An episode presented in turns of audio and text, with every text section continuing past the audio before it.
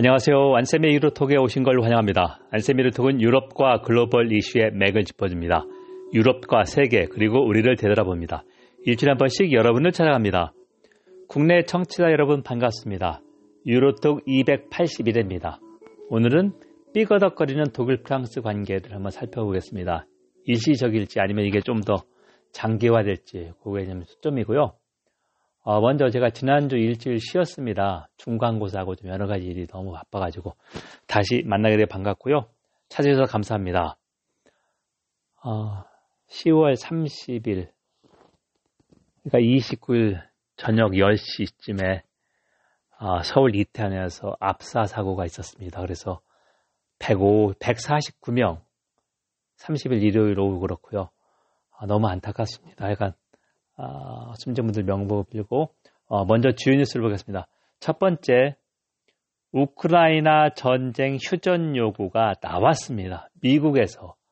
자, 그래서 제가 여기서 강조하고 싶은 것은 서구, 미국과 유럽, EU의 단일 대우, 러시아에 대한 단일 대우가 이제 정, 절정에 다른 게 아니냐, 이제 좀 내려가지 않겠냐, 그렇게 조심스럽게 좀 살펴보고요.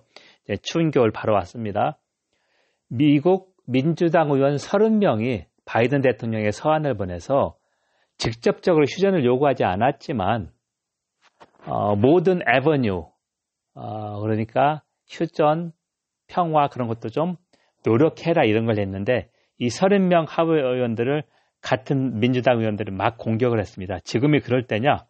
우크라이나를 적극 도와줘서 어, 어, 뺏긴 땅, 러시아 점령한 땅을 더 많이 뺏어오고 러시아를 응징해야 하지 않겠냐 이런 얘기인데요.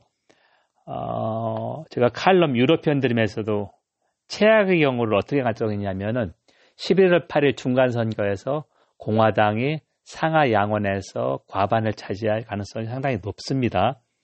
미국 인플레이션 상당히 심각하게 나왔습니다. 자, 그래서 미국 공화당 의원의 유력한 상원에서 아니 하원입니다. 어, 다수당이 이제 국회의장이 나오니까 하원의장. 지금 민주당 낸시 펠로시가 이제 어, 과반이 안 되면 민주당이 뺏기는 거예요. 공화당. 케빈 맥카시라는 사람인데 뭐라 그랬냐면 우리 경제도 이제 침체에 들어가는데 왜 우크라이나한테 백지 수표를 주냐. blank check는 안 된다. 그러니까 최소한 아, 원조를 지금까지 무조건 지지하는 게 아니라 조금씩 점검하고 늦출 수 있다는 얘기입니다. 최소한 그렇다는 얘기고요. 음, 같은 맥락에서 미국의 로이드 오스틴 국방장관하고 러시아의 쇼이 국방장관이 5개월 만에 첫 통화를 했고요. 10월 22일, 그 다음에 24일, 어, 영국, 프랑스, 튀르키예의 국방장관과도 러시아 국방장관 첫째로 통화를 했습니다. 여기서 갑자기 휴전하다 나오는 게 아니겠지만, 어, 예를 들면 미국은 절대 핵무기 공격은 안 된다. 고 계속해서 위협을 해, 위협, 아니, 공개적으로 얘기를 했습니다. 그리고 이 에드워드 루스한 FT 어, 미국 특파원 이야기가 러시아 핵무기를 보유한 러시아를 완전히 굴복시켜서 전쟁을 종결하는 것은 현실적으로 어렵다. 그렇다면 시기만 문제이지 협상하고 휴전, 평화는 필요하다. 시기 지금은 아니기 때문에 민주당은 이렇게 맹공을 당한 것이다. 했고 어, 2022년 2월 말에 미국이 400억 달러 로크나 지원 무기하고 경제 지원할 때 공화당 하원 의원의 쉬운 7명, 그리고 상원, 상원 의원의 공화당 11명이 반대를 했습니다. 자, 그래서 이제 일산 얘기가 peak oil이라는 말을 들어보셨을 겁니다. 어, 오일 가격이 지금이 정점에 내려가죠. 이거 마찬가지로 peak Western unity. 서구의 러시아 단일 대오가 이제 정점이다. 이제 추운 겨울이 다가오고 어, 이탈리아의 극우 정당, 어, 이탈리아 형제당, 조르자 멜로니 당수가 10월 23일, 24일 취임했습니다. 자, 그런 걸 볼 때, 아, 이제 앞으로 조금씩 아, 균열이 드러날 것이다. 서구의 대러시아 단일 대우가 균열이 드러날 것이다. 이건 불가피하다 이렇게 생각하고요. 두 번째가 유럽이 주도하는 우크라이나 마샬 계획입니다. 10월 25일 독일 베를린에서 아, 우크라이나 재건회의가 열렸고요. 9월 어, 초에 유럽연합하고 IMF 또 월드뱅크 쪽에 해서 최소한 우크라이나 GDP의 1.5배, 그러니까 2천억 달러 정도인데 3,500억 달러 정도가 필요하다. 상반기를 기준으로 했는데 지금 계속 전쟁이 시각이 되니까 더 필요할 때고 어, 유럽 특히 독일은 이제 경제를 내기로 한 나라니까 우크라이나 재건회에서 독일을 비롯한 유럽연합이 아, 키를 지고 이야기할 것이다. 32년 전 어떤 일이 있었냐면 폴란드하고 헝가리 등 아, 동국권이 공산주의 압제에서 벗어나서 어, 서방이 지원할 때 G7 그래서 유럽 국가 4개 나라가 있습니다. 독일, 프랑스, 이탈리아, 영국 이쪽에서 어, 주도를 했습니다. 그래서 그때 이제 유럽 경제 공동체 이런 것처럼 아직 어, 시기를 속단하지 어렵지만 내년 상반기 정도 빠르면 내년 상반기 정도 휴전하고 평화 그런 얘기를 하고 있습니다. 왜냐면은 우크라이나가 러시아 때문에 어, 헤르손, 케르손도 지금 맹공하고서 많이 아, 어, 회복을 하고 있거든요. 자 그렇기 때문에 음, 내년 빠르면 내년 상반기 정도 우크라이나 재건 국제가 어, 더 많이 이렇게 어, 활력을 받을 때 우크라이나 마샤 계획이라는 말을 표현하고 있습니다. 그래서 우리나라도 여기에 적극 참여할 필요가 있다 생각하고 세 번째 영국의 리시 수낙 총리가 취임했습니다. 10월 25일 화요일자고요. 어, 제가 신과 함께 3프로 TV에 출연해서 어, 어, 전망했던 게 그 프로그램이 끝난 다음에 어, 리시, 리시 수낙 전임자 리즈 트러스 총리는 빠르면 10월 안에 물러날 수밖에 없다. 사실상 강제 퇴출인데 이제 자발적으로 퇴임하는 모습 강제 퇴출이죠. 책임을 지고 시장의 혼란, 아마추어적인 어, 경제 정책 그리고 가장 유력한 사람은 리시 수낙이라고 봤는데 어, 제 말이 맞았고요. 리시 수낙은 경제는 좀 압니다. 어, 옥스퍼드 PPE, 철학, 정치학, 경제학과 졸업했고 어, 스탠퍼드대 MBA 그리고 재무부 차관하고 재무장관을 했는데요. 정치적 리더십은 검증되지 않았습니다. 그리고 인도계지만 있는 철저히 상류계층 사람이고요. 어, 앞으로 영국이 계속해서 어, 국제정치 경제의 불확실성 요소가 어, 많이 남아있다고 생각합니다. 계속 분석해서 어, 전도록 하겠습니다. 여러분 지금 안쌤의 유로톡을 청취하고 있습니다. 안쌤의 유로톡은 유럽과 글로벌 이슈의 맥을 짚어줍니다. 유럽과 세계 그리고 우리를 되돌아봅니다. 일주일에 한 번씩 여러분을 찾아갑니다. 오늘은 281회 유럽 통합을 이끌어왔던 독일하고 프랑스 관계가 삐그덕거리고 있다. 일시적인가 아니면은 구조적인 문제가 있나 이걸 한번 좀 심층 분석해 보겠습니다. 첫 번째, 1951년 유럽 석탄 철강 공동체, 석탄 철강 공동체부터 지금까지 독일하고 프랑스는 유럽 통합을 이끌어왔고 어, 둘의 관계, 양국의 관계를 모터, 엔진 혹은 커플, 부란 말을 했습니다. 근데 최근에 어, 일시적이 아닌 구조적인 그런 갈등이 노출, 노출되고 있습니다.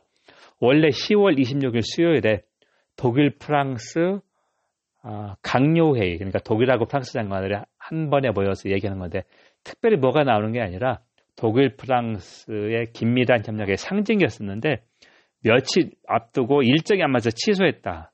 이건 이제 프랑스가 일방적으로 취소한 거죠.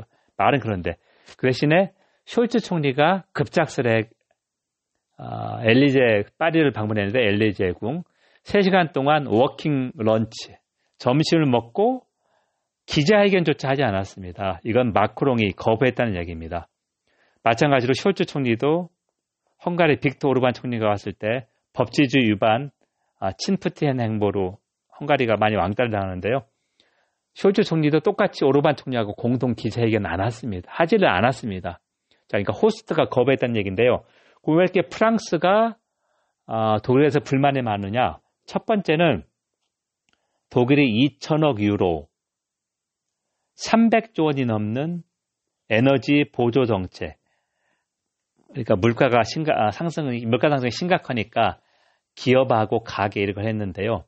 프랑스는 이거를 이렇게 중대한 정책을 한마디도 얘기하지 않았다. 독일하고 프랑스는 원래 중요 외교 정책을 사전에 협약이 되는데 이게 외교 정책은 아닌데 아, 외교에 큰 영향을 미치죠. 정치 경제. 그래서 이제 유럽적인 차원을 모색하자. 그리고 프랑스가 원하는 것은 2년 전에 어, 제가 여기 함께 들으면 좋은 거기 나왔는데요. 171의 유로톡이 다시 가동된 독일 프랑스 기관차 유럽 경제 회생기금입니다.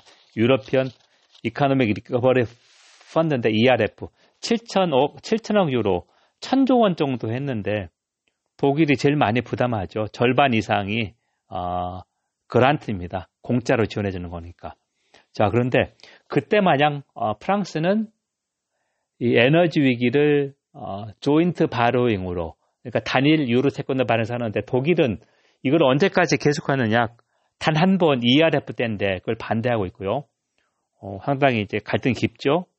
두 번째는 어, 유럽의 이제 국방 정책 강화, 공동 방위 정책 강화에서 프랑스가 아, 새로운 어, 방어망 체계, air defense 요거를 만들고 있는데 독일이 이걸 원한 게 아니라 유럽 쪽을 원합니다. 아니, 죄송합니다. 미국 쪽을 원합니다. 자, 그러니까 이제 프랑스가 상당히 화가 났고 어, 독일도 화가 날 수밖에 없는 게 스페인은 LNG가 풍부해서 이거를 프랑스만 오케이 하면 피나넥 산맥을 통과하는 파이프라인을 해서 독일로 올 수 있는데 프랑스가 노하고 그 대신에 스페인하고 프랑스가 해저 파이프라인을 건설하겠습니다. 프랑스는 어, 원자력이 거의 에너지 믹스의 70% 가까이기 때문에 이 우크라이나 전쟁의 영향을 가장 적게 받은 나라고요. 2023년도 어, 경제도 소폭이지만 1%내 성장을 한다. 반대로 러시아에 대한 에너지 의존도가 높은 중국, 죄송합니다. 독일하고 이탈리아는 마이너스입니다. 자, 이런 상황에서 어, 상당히 구조적인 요인이 있습니다. 자, 프랑스는 독일 돈을 원하지만 독일은 언제까지 독일이 페이마스터, 물주 역할을 하겠느냐? 상당히 어렵다. 그런 얘기를 하고 있고, 프랑스는, 어, 이렇게 할 수밖에 없다. 이렇게 해서 단시간에 해결될 수는 없다.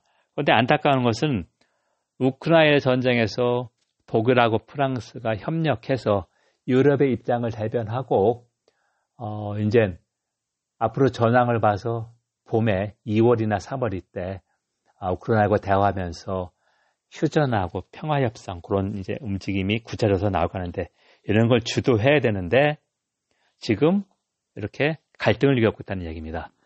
분명히 해소는 되겠지만 이게 쉽사리 해소될 것 같지는 않다. 독일이 일부 양보할 수밖에 는 없다고 생각하는데요. 프랑스는 독일이 없으면 유로통합을 이끌 수가 없습니다. 독일이 지금까지도 많이 양보를 해왔는데 어, 제 판단입니다. 독일은 그럴 수밖에 없다고 하지만 독일이 꼭 그렇게 할 필요는 없다. 하지만 지금까지 유로통합이 이렇게 와왔다. 자, 근데 지금 시간이 걸릴 것 같고요. 어, 앞으로 어, 이런 조그만 에, 갈등 해소 이런 것도 제가 한번 음, 잘 분석을 좀 해드리겠습니다. 함께 함께 청취하면 도움이 되는 유로톡이요. 5회 유럽 통합을 이끄는 독일. 독일이 왜 유럽 통합에서 가장 중요하고 독일은 항상 일방적이 아니라 프랑스와 협력할 수밖에 없던 유럽 통합 그런 얘기를 했고요. 171회 2년 전에 있던 것은 다시 가동된 독일 프랑스 기관차에서 유럽 경제회생기금 ERF, 이 Economic Recovery Fund가 그때 메르켈하고 마크롱이 어떻게 협력을 했나 그걸 좀 어, 한번 같이 들어주시면 더 도움이 되리라 생각합니다. 여러분 지금까지 안쌤의 유로톡을 청취했습니다. 안쌤의 유로톡은 유럽과 글로벌 이슈의 맥을 짚어줍니다. 유럽과 세계 그리고 우리를 되돌아봅니다. 일주일에 한 번씩 여러분을 찾아갑니다. 국내에서 청취해 주셔서 감사합니다. 만추 건강 잘 챙기시고 바라고요. 안전이 최고입니다. 저는 이제 중간고사도 바빴고 전라남도 고흥 그 나로도 우주센터 있죠. 거기 잠깐 다녀왔습니다. 나중에 시간 되시면 한번 꼭 어, 가보시길 어, 강추드리고요. 아직까지 조금 접근성이 떨어져서 어, 괜찮습니다. 한산하고 그리고 이쪽에서 어, 삼치 많이 잡히는데요. 삼치 구이, 삼치 해 일품입니다. 자, 그럼 다음 시간에 뵙겠습니다. 경청해 주셔서 감사합니다.